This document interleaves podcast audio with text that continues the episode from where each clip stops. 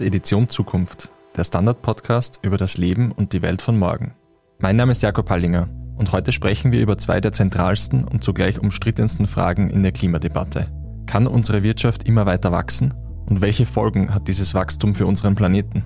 Während die einen im sogenannten grünen Wachstum und Technologien den Ausweg aus der Klimakrise sehen, plädieren die Anhänger der Postwachstumsbewegung für einen Ausstieg aus unserem von Wachstum getriebenen Wirtschaftssystem.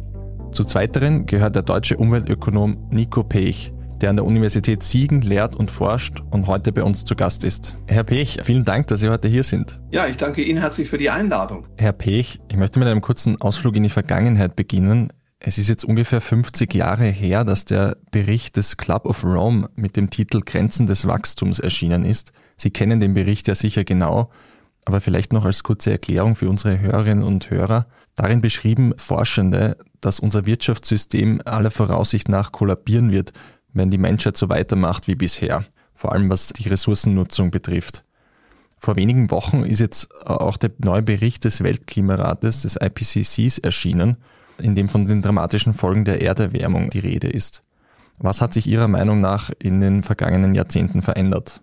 Die Analyse des Club of Rome ist eine fulminante Untertreibung der tatsächlichen Situation, vor der wir stehen. Im Bericht an den Club of Rome war seinerzeit nur die Rede von Ressourcenverknappungen, von einer Überlastung der Ökosphäre und das natürlich auch in Verbindung mit Bevölkerungswachstum. Inzwischen stellen wir fest, dass es Wachstumsgrenzen gibt, die seinerzeit im Bericht an den Club of Rome noch überhaupt nicht enthalten waren. Zunächst einmal haben wir viel mehr ökologische Wachstumsgrenzen, als damals bekannt sein konnten. Und wir haben außerdem rein qualitativ andere Grenzen, die Resilienz, das heißt die Instabilität einer globalisierten Wirtschaft war zu der Zeit, als der Bericht erschien, noch überhaupt nicht spürbar, weil einfach die Welt noch nicht annähernd so globalisiert war. Der Begriff der Globalisierung existierte damals noch überhaupt nicht.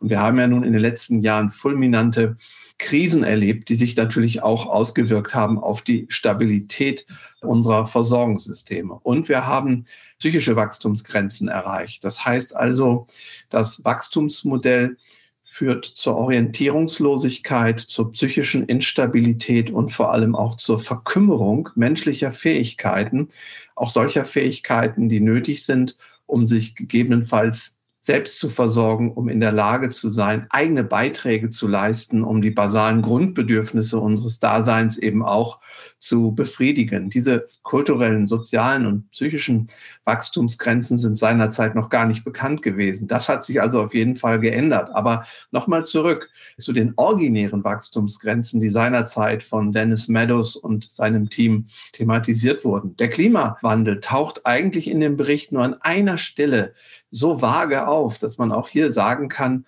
das dringendste aller ökologischen Probleme ist damals noch gar nicht erkannt worden. Das darf keine Kritik sein, weil Ende der 60er Gut, das Buch ist 72 erschienen, aber die System Dynamics von Jay Forrester, die seinerzeit genutzt wurden als Methode zur Beschreibung der Gegenwart und eben auch zur Ableitung dann zu Zukunftsszenarien. Also das alles war ja dann eher Ende der 60er. Damals waren einfach diese Probleme überhaupt noch nicht relevant. Für viele klangen diese Botschaften ja doch sehr dramatisch trotzdem zu dieser Zeit. Sie sagen eben, es ist eigentlich noch zu wenig berücksichtigt worden. Es ist heute in diesen Zeiten vielleicht sogar noch schlimmer als damals eben angenommen.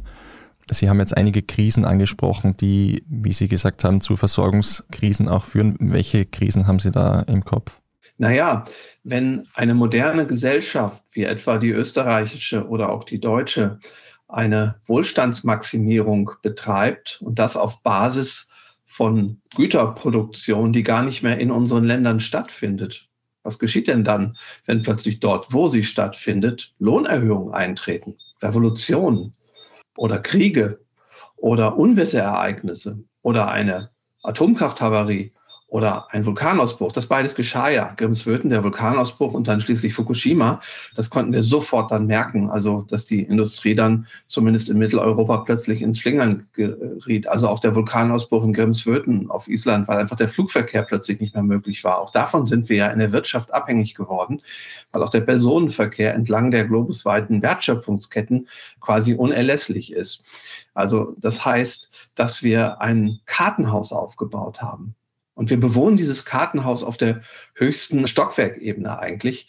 Und wir merken nicht, dass also kleine Impulse inzwischen ausreichen, um das ganze Gebilde zum Einsturz zu bringen. Und jetzt der fürchterliche Ukraine-Krieg. In Deutschland ist es so, dass 55 Prozent der Erdgasnachfrage sich erstreckt eben auf Lieferungen aus Russland. Und wir sind kaum in der Lage, Erdgas zu substituieren, weil natürlich der ganze Immobilienbereich im Hinblick auf die Raumwärme von Gas abhängig ist. Das ist nur ein Beispiel. Man könnte die vielen Metalle, die vielen strategischen Metalle, das sind also Metalle, die in kleinen Mengen zwar nur gebraucht werden, die aber umso essentieller sind. Die seltenen Erden kann man nennen, die Phosphorkrise, die wir haben.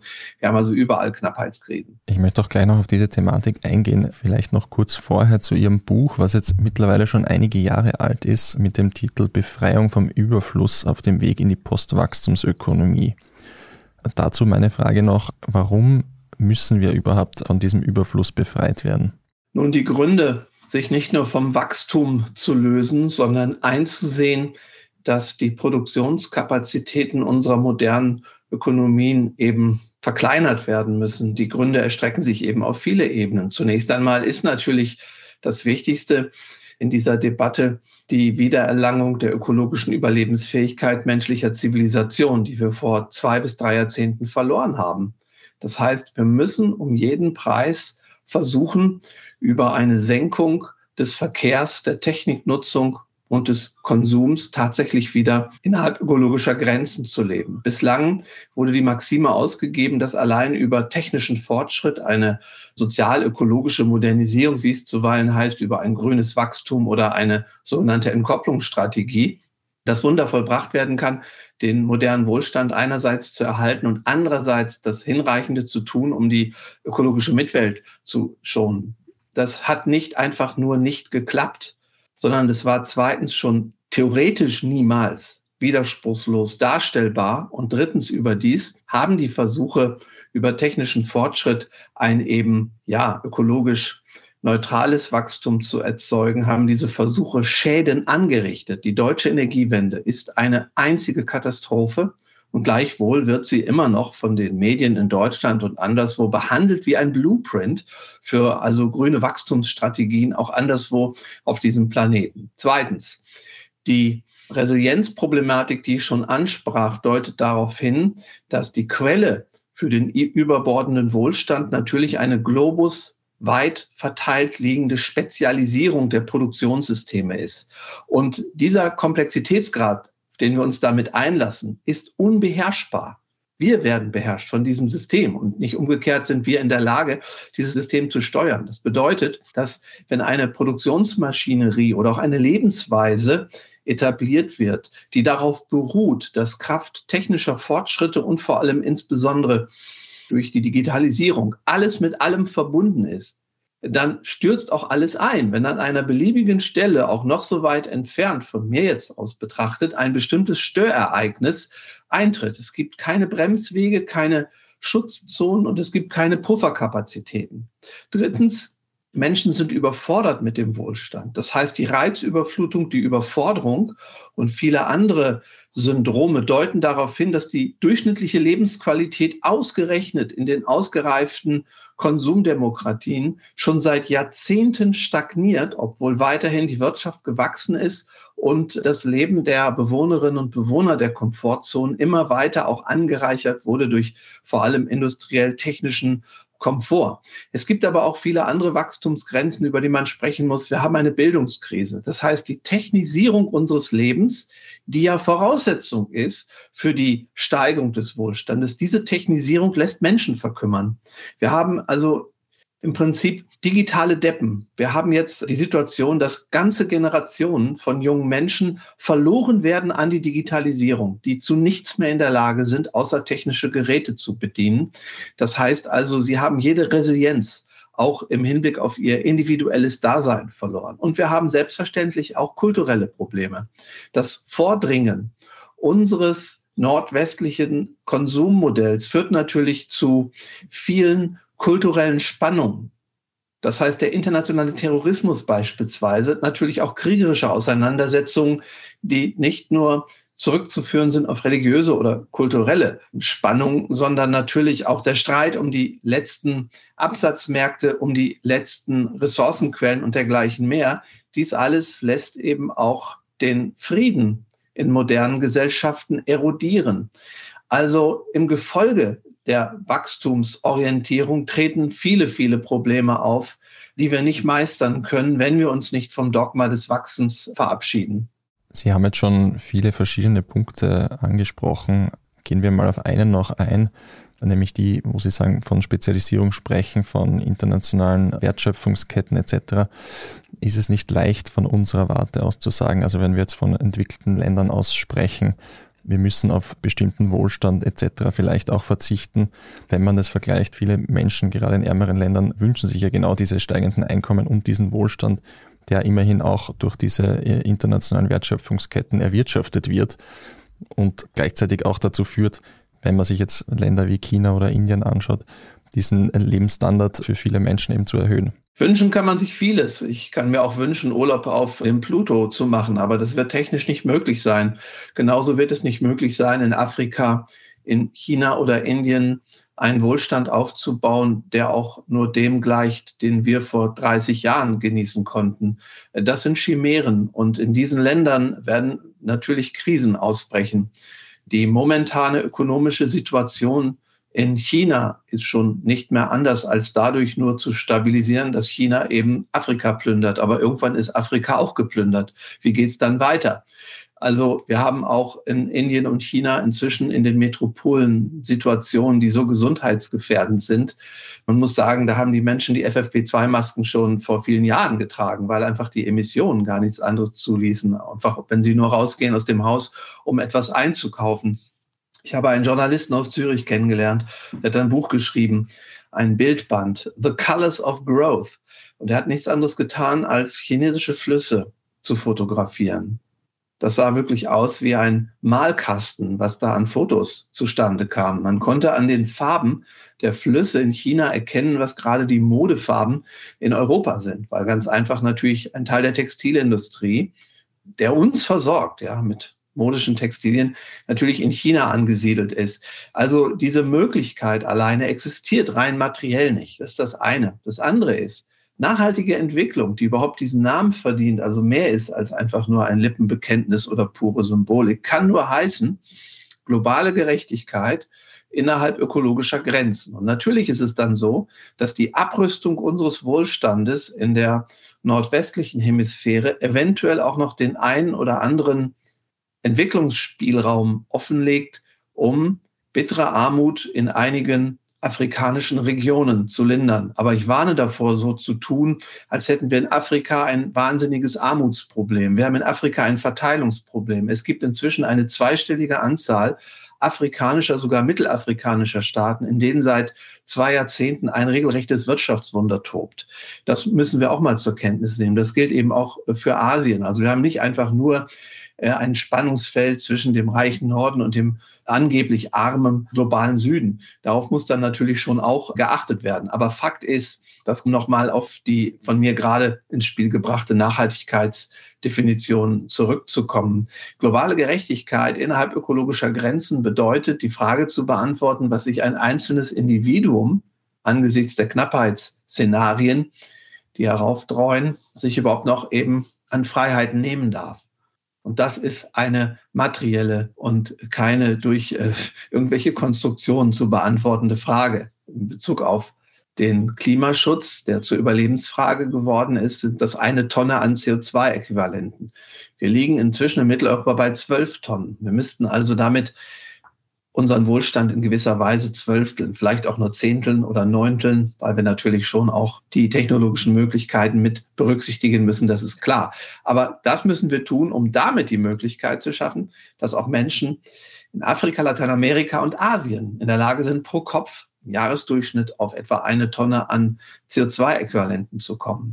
Das heißt, wir müssen tatsächlich unseren Wohlstand reduzieren. Sie haben gerade gesagt Verzicht. Nein, es ist kein Verzicht. Wie kann ein Mensch auf etwas verzichten, was ihm auf Basis plünderungsfreier Arbeit nie zugestanden haben kann. Wir würden eine Beute zurückgeben, um die Wiederherstellung globaler Gerechtigkeit zu ermöglichen. Wir machen eine kurze Pause und sind gleich zurück. Ein Job mit mehr Verantwortung wäre super. Ich will eine bessere Work-Life-Balance. Es muss ganz einfach Spaß machen. Welchen Weg Sie auch einschlagen möchten. Er beginnt bei den Stellenanzeigen im Standard. Jetzt Jobsuche starten auf Jobs der Standard.at. Ich möchte auch gleich noch auf die individuelle Ebene eingehen. Vielleicht noch kurz davor zu dem Thema Wirtschaftswachstum und Konsum. Jetzt am Beispiel China. Wie man in der Vergangenheit gesehen hat, ist es natürlich so, dass es durch dieses Wirtschaftswachstum immer wieder auch zu ökologischen Problemen kommt. Sie haben ja einige davon jetzt auch angesprochen. Trotzdem stellen eben viele Ökonomen auch fest, dass sich der Lebensstandard von vielen Menschen in der Bevölkerung auch äh, seither verbessert hat. Und wie man an Beispielen auch in Europa ja erkennt, dann auch dieser Punkt kommt, wo sich vielleicht so zumindest einige argumentieren, dieses Wirtschaftswachstum vom Klimawandel und dem Ressourcenverbrauch gewissermaßen entkoppelt. Ein Beispiel, das da immer wieder genannt wird, ist zum Beispiel Dänemark, wo die Wirtschaft in den vergangenen Jahrzehnten gewachsen ist und trotzdem der Energie- und Ressourcenverbrauch zurückgegangen ist. Also wo durchaus diese Beispiele stattfinden, dass sowohl dieser Lebensstandard erhöht wird, als auch der Klimaschutz vorangetrieben wird. Also zunächst einmal ist ja nun die Frage, woran man misst, ob der Lebensstandard der Menschen wirklich gestiegen ist. Pro Kopf Verbrauch an Gütern oder tatsächlich an der psychosozialen Stabilität. Also wenn wir Lebensqualität messen, da gibt es natürlich viele Methoden. Wir verfügen über reichhaltige Erkenntnisse der sogenannten Science of Happiness, zu Deutsch in schlechter Übersetzung Glücksforschung, kann man sagen, dass in Mitteleuropa schon vor Jahrzehnten also das subjektive Wohlbefinden oder die durchschnittliche Lebenszufriedenheit seit Jahrzehnten schon stagnieren. Das gilt auch für Skandinavien. Und gewisse skandinavische Länder, die natürlich nicht besonders dicht besiedelt sind, haben es natürlich sehr, sehr leicht, mit wenig Industrie auszukommen. Ich frage mich, ob es so etwas gibt wie eine umweltökonomische Gesamtrechnung Dänemarks, aus der wirklich hervorgeht, was die Dänen und Dänen pro Kopf an Ressourcen verbrauchen, wenn man eben einbezieht, wo die Smartphones denn herkommen. In Dänemark wird kein Auto produziert, kein Smartphone, da wird gar nichts produziert. Die haben Windkraftanlagen und eine sehr, sehr intensive Landwirtschaft, mit der sie unendlich viel Schaden angerichtet haben. Und dieser Schaden ist nicht einfach dadurch zu messen, dass man die pro Kopf Ressourcenverbräuche misst. Man muss auch schon über die Biodiversität dann sprechen und über die Qualität des ökologischen Metabolismus. Und da sind die Dänen leider im negativen Sinne sogar Vorreiter gewesen während der letzten Jahrzehnte. Also das Verlagern von ökologischen Schäden erstens nach außen und zweitens, indem sie quasi versteckt werden, das muss schon noch einbezogen werden. Aber nochmal zu den psychischen Wachstumsgrenzen. Wir haben letzten Endes in der moderneren Konsumforschung den Befund vor Augen, dass ein Homo sapiens angesichts seiner körperlichen Konstitution und angesichts auch der Funktionsweise seiner Sinnesorgane, die immer zeitabhängig sind, dass es eine Obergrenze für das gibt, was ein Mensch überhaupt in der Lage ist, Zufriedenheit oder Lebensqualität steigernd auszuschöpfen. Und wenn sich Menschen jenseits dieser Grenze bewegen, dann kann man immer vorrechnen, dass sie zwar pro Kopf noch mehr Güter oder noch mehr Realeinkommen erzielt haben, aber unter Umständen brennen sie innerlich aus, weil sie so reizüberflutet sind, weil sie praktisch unter einer Lawine der unüberschaubaren Selbstverwirklichungsoptionen versinken, dass einfach die Lebensqualität ja auf der Strecke bleibt. In der Bundesrepublik Deutschland ist die Anzahl der Antidepressiva-Verschreibungen in der Zeit von 2000 bis 2010 verdoppelt worden. Dann haben wir noch nicht gesprochen über Burnout, über digitale Demenz, über die vielen Aufmerksamkeitsdefizite und über andere Pathologien. Wir haben dann auch noch nicht gesprochen über die politische Orientierungslosigkeit, die sich ja teilweise auch im Spektrum der merkwürdigen Parteien widerspiegelt, die also zur Wahl stehen und die teilweise auch Erfolge erzielen. Also da sollten wir etwas genauer hinschauen und sollten also über Lebensqualität und nicht über Lebensstandard reden. Wir sprechen jetzt aber immer noch hauptsächlich von westlichen Staaten, entwickelten Staaten. Wenn man noch kurz auf das andere Thema eingeht, Sie haben ja vorher gesagt, also so wie ich das gehört habe, ist es für Sie vor allem auch ein Verteilungsproblem, wenn Menschen in ärmeren Ländern, in Entwicklungsländern zu wenig haben. Also wenn sich diese Frage nach dem Überfluss überhaupt nicht stellt. Ähm, jetzt gibt es ja viele Ökonomen, die sagen, genau der Kapitalismus, genau der Konsumismus, vielleicht auch diese Kreativität und diese Innovationen antreibt, ist es dann auch, der zu diesem Wohlstand dann führen kann. Also genau dieses, diese Überlegung, die da dahinter steckt. Glauben Sie nicht, dass eben diese Debatte mehr nur in unserer westlichen Wohlstandsgesellschaft sozusagen geführt werden kann in der Hinsicht? Ich würde eher umgekehrt sagen, dass es also in gewisser Weise arrogant ist und auch von einem, ja, von einem unausgesprochenen kulturellen Imperialismus zeugt, wenn wir mit unseren Schablonen versuchen, das Wohlergehen oder die Lebenszufriedenheit der Menschen im globalen Süden zu beurteilen. Wir tun nichts anderes als, ja, Autos zu zählen oder Schulen zu zählen oder, ja, wir legen unsere Maßstäbe an. Mit welchem Recht tun wir das? Ich glaube, das sollten wir nicht tun. Wir sollten uns sehr wohl in eine Debatte begeben über basale Grundbedürfnisse. Ich glaube, das können wir sagen, weil es auch kulturabhängig ist. Dass Menschen hungern, kann nicht gut sein. Dass Menschen kein sauberes Wasser haben, dass es keine Hygiene gibt, dass es auch überhaupt kein Bildungssystem gibt. Gut, vor allem ein Gesundheitssystem ist auch wichtig. Aber jenseits davon finde ich es unglaublich schwer, kulturabhängig von Lebenszufriedenheit einfach zu sprechen. Das ist ein ganz wichtiger Punkt. Und überhaupt stellt sich die Frage, also ob es nicht in vielen Kulturen, etwa Lateinamerikas oder auch Afrikas, trotz des Nichtvorhandenseins eines materiellen Wohlstandes nach unserem Maßstab vielleicht ein integeres Leben gegeben hat, auch im Hinblick auf subjektive Lebenszufriedenheit als derzeit in Europa. Europa ist zerfressen von Zukunftsängsten, ist zerfressen von Konflikten, zerfressen von gesellschaftlichen Spaltungen, zerfressen von mangelnden Zukunftsperspektiven. Europa leidet auch darunter, dass wir letzten Endes immer abhängiger geworden sind von also den Zulieferungen der globalen Ökonomie. Also ich bin mir nicht so sicher, ob wir wirklich sagen können, dass unser Entwicklungsmodell tatsächlich auch ein Erfolgsmodell war. Aber glauben Sie, dass Produktivität und technischer Fortschritt nicht auch wieder zu mehr Freiraum und mehr Freizeit am Ende führen können? Wissen Sie, was ist überhaupt Fortschritt? Hat es den je gegeben? Technologischer Art? Da müssen wir ein bisschen in die Physik abdriften und uns mal nach den Gesetzen der Thermodynamik fragen. Fortschritt heißt doch letzten Endes nichts anderes, als in irgendeiner Form menschliches Wissen anzuwenden, um in die physikalischen Sachverhalte eine neue Ordnung zu bringen. Völlig egal, ob es ein Faustkeil ist, den jemand im Neandertal aus einer Basaltsäule schlägt, oder ob es eine Weltraumstation, ein Smartphone oder ein Hamburger oder ein T-Shirt ist. Niemals von irgend all dem Fortschritt hat es irgendwas zum Nulltarif gegeben. Die punktuelle Veränderung der physikalischen Ordnung, um menschliche Möglichkeiten zu steigern, durch die vielen Instrumente, die Objekte, die Technologien, die Infrastrukturen. Diese zusätzliche Ordnung, die wir dadurch schaffen, hat immer den Preis gehabt, die Unordnung des Gesamtsystems zu steigern. Das nennt man Entropie. Es ist also nichts anderes als ein Tausch der Möglichkeiten. Und wir sehen das übrigens sehr schön auch an der Logik des grünen Wachstums, die genau daran scheitert. Die Windkraft, die in Deutschland natürlich auf dem Vormarsch ist, verschlingt so viele Flächen, zerstört so viel Landschaft, ist ein so harscher Eingriff in die Biodiversität, dass man sagen kann, okay, die Windkraft ist ein schönes Instrument, um punktuell und bei isolierter Betrachtung irgendeine CO2-freie Elektrizität zu erzeugen. Aber dafür wird andernorts oder in einem anderen Systemzusammenhang oder in einem anderen physikalischen Aggregatzustand eben umso mehr an Schäden verursacht. Das gilt für jeden technischen Fortschritt. Und viele dieser Preise oder Kosten des technischen Fortschritts konnten wir elegant über Jahrzehnte hinweg räumlich und eben dann zeitlich und natürlich auch systemisch ja verlagern. Aber auch der größte Teppich, unter den man die Probleme schiebt, kriegt irgendwann Löcher, zumindest auf einem begrenzten Planeten. Und das geschieht jetzt.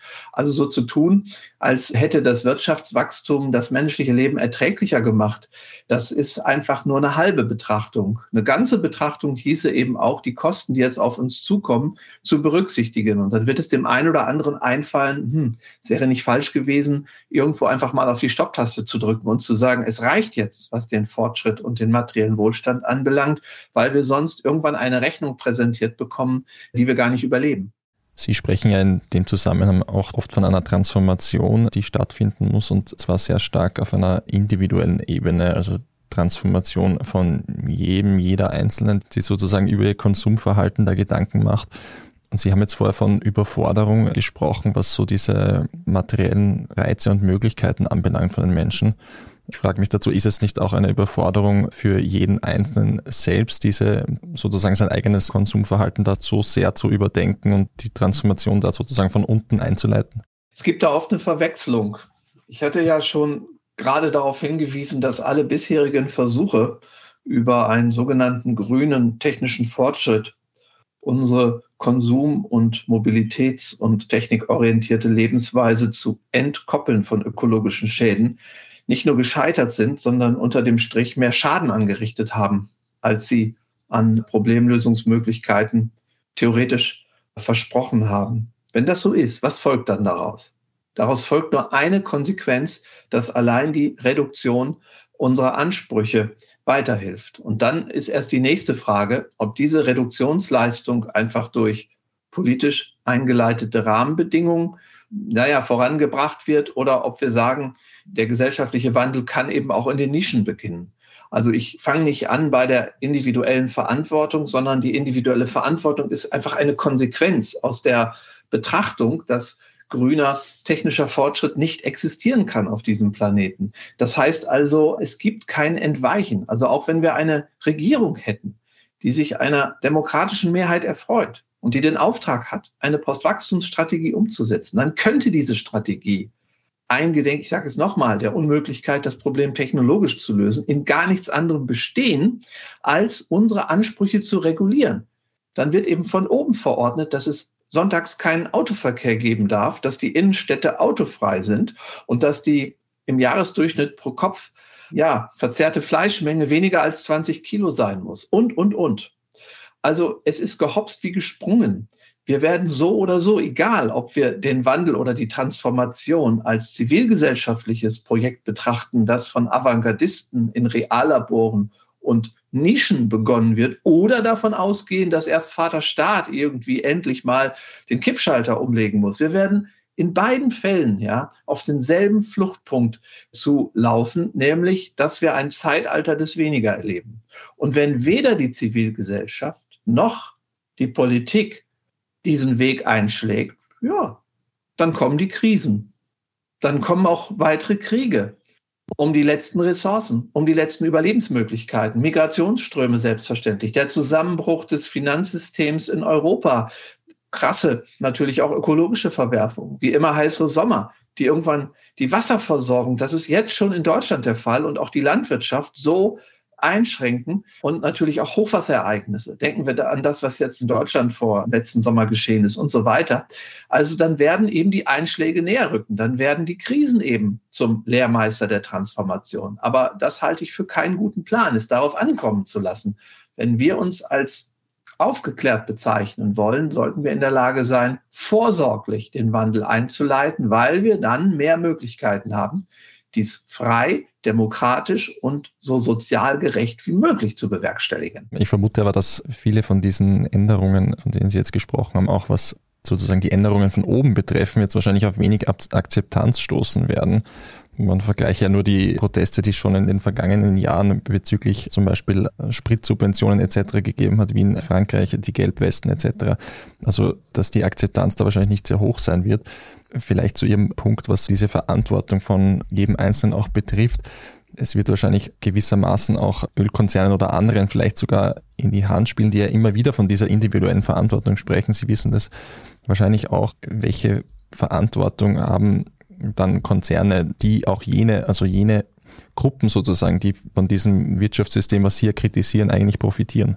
Wer sollen die Konzerne sein, die jetzt von unserer Lebensweise profitieren? Natürlich sind diese Konzerne nichts anderes als das Resultat unserer Unfähigkeit, den Wohlstand zu regulieren.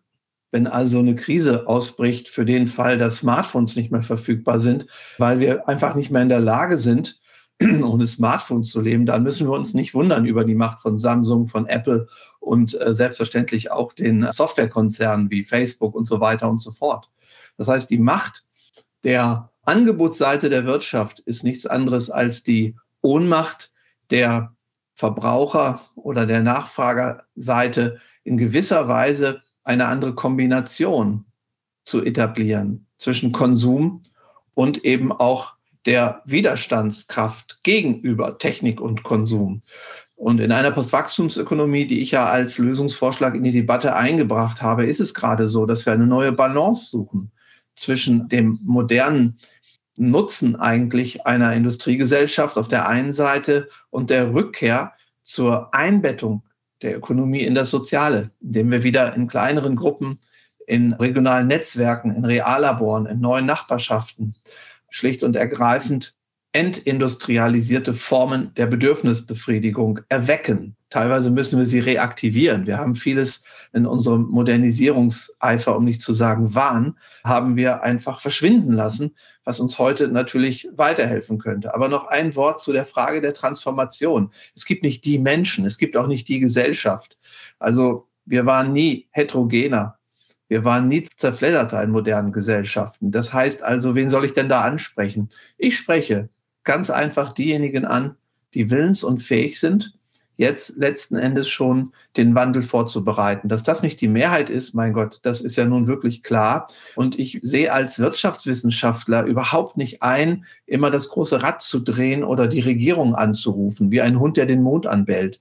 Das ist absolut unmöglich. Die Regierungen reagieren nicht auf irgendwelche Logiken, sondern sie reagieren nur auf das, was letzten Endes Wählerstimmen bringt oder was zumindest den Machterhalt sichert. Das ist auch logisch in einer Demokratie. Das muss man gar nicht stärker kritisieren in diesem Sinne. Aber der gesellschaftliche Wandel wird immer in den Nischen beginnen. Es gibt keine Beispiele dafür, dass es nicht so gewesen ist, außer in autoritären Systemen, die ich aber ablehne. Das heißt, irgendwo werden neue Lösungen erprobt. Sie können sich bewähren. Sie werden sichtbar. Sie werden imitiert. Daraus erwächst eine Bewegung. Und dann und nur dann ist auch die Politik in der Lage, ohne politischen Selbstmord zu begehen, diese Lösung aufzugreifen und sie vielleicht dann auch zu veredeln, dadurch, dass Rahmenbedingungen, Anreizsysteme oder Gesetze dementsprechend verändert oder daran angepasst werden. Aber jetzt setzen viele Ökonominnen und Ökonomen ja ohnehin auf andere Instrumente, wie zum Beispiel eine CO2-Steuer, was diesen Umbauprozess der Wirtschaft auch betrifft,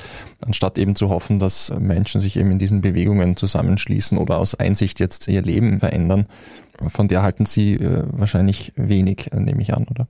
Nein, eine CO2-Steuer beispielsweise in der Bundesrepublik Deutschland, die ist erstens undenkbar, zumindestens wenn sie mehr ist als Symbolik, weil die müsste so hoch sein, dass eben auch diejenigen, die ein gutes Einkommen haben, und das ist die Mehrheit der Menschen, dass die sich ganz bestimmte ökologisch ruinöse Dinge einfach nicht mehr leisten können. Wer wählt denn eine Politik, die so einen hohen Preis setzt? Stattdessen würden wir eine Politik wählen, die zwar eine Ökosteuer einführt, die aber so maßvoll ist, dass wir dann einfach nur mehr bezahlen. Für das Auto, die Flugreise, für Fleisch und für Wohnraum und natürlich digitale Elektronik. Und dann geht es einfach weiter wie bisher. Wir haben einen höheren Preis gezahlt und wir haben unser Gewissen beruhigt. Dann kaufe ich gleich noch ein Flugticket und vielleicht noch ein Auto, weil ich habe ja den ökologisch gerechten Preis bezahlt. Außerdem ist so eine Lösung natürlich deshalb schwierig, weil sie dann möglicherweise zur Verlagerung ökologischer Schäden führt. Wenn dann der Run auf die letzten Landschaften in Deutschland nur noch weiter verstärkt wird durch eine CO2-Steuer, der alles meint, dass wir jetzt mit Windkraftanlagen oder Photovoltaik-Freiflächenanlagen das Problem lösen, dann werden eben andere ökologische Schäden sogar intensiviert. Ja? Und dann haben wir das soziale Problem, dass natürlich ein Teil der Bevölkerung schimpft und sagt, das ist sozial ungerecht. Wenn man dann hingegen sagt, naja, der Einkommensverlust, den bestimmte Menschen erleiden dadurch, dass sie einen höheren Energie- oder CO2-Preis zahlen, den kann man ja kompensieren, indem man die Steuereinnahmen zurückverteilt. Was geschieht dann? Wiederum nichts. Dann werden einfach die Leute selbstverständlich dieselben Konsum- und Mobilitätspraktiken fortführen. Ökonomen denken immer, die Menschen würden substituieren, wenn etwas zu teuer wird. Aber ein Auto Fleischkonsum, die Reise nach Mallorca ist nicht zu substituieren. Da wird übersehen, dass es sich hierbei um Maßnahmen, um Handlungsmuster, um Routinen handelt, die nicht aus ökonomischen Gründen, aus Kosten-Nutzen-Erwägungen getätigt werden, sondern weil ja eine emotionale und symbolische Konsumfunktion maßgeblich ist. Und die werden Menschen so ohne weiteres nicht, nur weil etwas teurer ist, fallen lassen. Wir kommen leider schon gegen Ende unseres Podcasts an, aber vielleicht noch kurz zum Abschluss. Sie haben es ja vorher angesprochen, also diese Welt, die Sie da irgendwie andenken oder diese, dieses Wirtschaftssystem beinhaltet stärker diese Unabhängigkeit von jedem Einzelnen gewissermaßen, also diese lokalen Selbstversorgungsmuster vielleicht zu stärken. Wie stellen Sie sich das genau vor? Es muss selbstverständlich Lernorte es muss Reallabore, es muss soziale Nischen, es muss Netzwerke, es muss Nachbarschaften, es muss andere Projekte vor allem kommunale Ressourcenzentren geben. Ich baue gerade so eines auf in Oldenburg hier. Also da, wo sich diejenigen begegnen, die zusammen mit natürlich auch Unternehmungen, mit Freiberuflern, Handwerkern und so weiter, die Lösung nutzen, die wir längst haben. Die Reparatur, die Gemeinschaftsnutzung, die eigene Produktion. Und zwar nicht als vollständiger Ersatz für die Industrie, das geht überhaupt nicht, sondern im Sinne einer neuen Balance zwischen der Industrieversorgung auf der einen Seite, die natürlich zu minimieren ist, und dann eben als Ergänzung, ja, Selbstversorgungsleistung. Stellen wir uns doch nur mal vor, dass die Gebrauchsgegenstände, mit denen wir uns umgeben, dass die doppelt oder dreifach so lange genutzt werden können. Dadurch, dass wir sie achtsam nutzen, instand halten, warten, pflegen und vor allem reparieren. Wie viel weniger Geld bräuchten wir dann? Um wie viel weniger müsste die Wirtschaft wachsen oder überhaupt groß sein? Stellen wir uns vor, dass in Wien fünf Leute sich eine Waschmaschine, ein Auto, einen Winkelschrauber oder vielleicht Staubsauger teilen. Mit wie viel weniger Geld kommen dann die Menschen aus? Das heißt, die Nutzungsdauerverlängerung und die Nutzungsintensivierung, das sind ökonomische Praktiken, für die ich keine Industrie brauche. Das können meine Hände und das können wir auch in Netzwerken machen, da wo ich praktisch überfordert bin. Auch die Rückkehr zu einer Landwirtschaft der kurzen Wege, nicht etwa nur äh, Urban Gardening, also Gemeinschaftsgärten, sondern vor allem die sogenannte solidarische Landwirtschaft und auch andere Ausprägungen einer regionalen Lebensmittelversorgung. Dies alles würde uns dazu verhelfen, wenn wir selber einen gewissen zeitlichen Input bereit sind, dafür zu offerieren. Das würde uns helfen, irre Mengen an Ressourcen, an Geld zu sparen, an Fläche zu sparen, an und die Biodiversität eher zu beleben. Auch die Energieversorgung könnte viel dezentraler stattfinden. Statt Windkraftanlagen Landschaft zu bauen, bieten sich immer noch die Dächer an. Und da haben wir so viele Möglichkeiten, eine, man könnte sagen, eine Nebenökonomie aufzubauen, die auf Dezentralität beruht, die auf Arbeitskraft, die auf Handwerk die auf manueller Mitwirkung beruht, anstelle auf Automatisierung und Digitalisierung. Gleichwohl werden wir weiter auch eine Digitalisierung nutzen. Ich habe ein altes Notebook, das ist 2007, 2008 angeschafft worden. Ich habe es immer wieder reparieren lassen oder sogar selber repariert. Das heißt, ich bin sehr wohl digital auch beweglich, aber ich setze mir eine Grenze. Und das ist der Kompromiss, um den es geht. Es geht nicht darum, plötzlich ins Mittelalter zurückzugehen, sondern es geht um eine duale Existenz. Wir arbeiten 20 Stunden in einer kleiner gewordenen Wirtschaft, erhalten dafür tatsächlich auch ein monetäres Einkommen, das uns weiter erlaubt, Rechnung zu bezahlen und natürlich auch Konsumausgaben zu tätigen, dort, wo wir nicht in der Lage sind, im lokalen oder im regionalen Raume diese Dinge zu befriedigen und das aber ergänzt eben um gemeinschaftliche Form der Versorgung. Reparatur, also Nutzungsdauer für Gemeinschaftsnutzung und eigene Produktion. So werden wir freier. Die Klaviatur, auf der wir spielen, wird jetzt plötzlich verdoppelt. Vorher waren wir Konsumdeppen, die nichts anderes können, als einen spezialisierten Beruf auszuüben. Und jetzt haben wir einerseits eine gute Bildung. Wir arbeiten 20 Stunden in einer immer noch vorhandenen, modernen, aber kleiner gewordenen Ökonomie und haben zusätzlich Prozesse, die uns befähigen und die uns die Kompetenzen nach und nach zurückgeben, selbst Dinge anzubauen, zuzubereiten, zu reparieren, sogar zu produzieren oder mit anderen gemeinschaftlich zu nutzen. Das ist ein Mehr an Freiheit. Sagen Sie noch kurz zum Abschluss. Sie haben es jetzt ja schon erwähnt, Sie haben einige Erfahrungen selbst auf dem Gebiet der Reparaturen gemacht. Wie leicht oder schwierig ist es da überhaupt reinzukommen? Noch als Tipp für unsere Hörerinnen und Hörer, für all diejenigen, die vielleicht wirklich überlegen, da auch im Alltag da öfter was damit zu machen? Also alleine die Bewegung der sogenannten Repair-Cafés, die auch in Österreich längst Fuß gefasst hat, ist deshalb so bemerkenswert, weil es hier nicht einfach nur darum geht, Güter repariert zu bekommen, sondern weil hier tatsächlich eben auch eine soziale Interaktion ist. Das heißt, ich kann zuschauen beim Reparieren, ich kann mir Tricks zeigen lassen, ich kann mich selbst erproben dabei. Ja, das finde ich ganz besonders wichtig. Und natürlich die Gemeinschaftsgärten, die solidarische Landwirtschaft, die vielen Verleihsysteme, die es gibt, die vielen anderen Selbstversorgerprojekte, die wir auch in Österreich überall vorfinden, die sind total spannend. Vergessen wir eines nicht. Das Mitwirken in diesen Projekten führt zu einer solchen Selbstwirksamkeit und auch zu einer Rückkehr der Einbettung der Wirtschaft in das Soziale, dass jenseits aller ökologischen und ökonomischen Erwägungen einfach auch die Lebensqualität steigt dadurch, weil die Sinnstiftung unseres Tuns damit in den Vordergrund gerät und nicht einfach nur ein Dasein, das letzten Endes vergleichbar ist mit einem kleinen Zahnrädchen in einem globalen Getriebe. Ja, vielen Dank, Herr Pech, für das Gespräch. Danke Ihnen, dass Sie da waren und für die Zeit. Damit ein herzliches Dankeschön auch an euch, liebe Hörerinnen und Hörer. Wie denkt ihr über diese Debatte? Welche Maßnahmen braucht es am ehesten für den Klimaschutz? Und welche Rolle spielt dabei das Wirtschaftswachstum? Schreibt uns euren Kommentar auf der standard.at slash Zukunft. Dort findet ihr auch viele weitere Artikel rund um das Leben und die Welt von morgen. Wenn euch der Podcast gefällt, dann lasst uns doch eine Bewertung da. Unterstützen könnt ihr uns, wenn ihr für den Standard zahlt, zum Beispiel mit einem Abo. Alles weitere dazu auf abo.derstandard.at. Die nächste Folge Edition Zukunft erscheint wie immer in zwei Wochen. Bis dahin alles Gute und bis bald.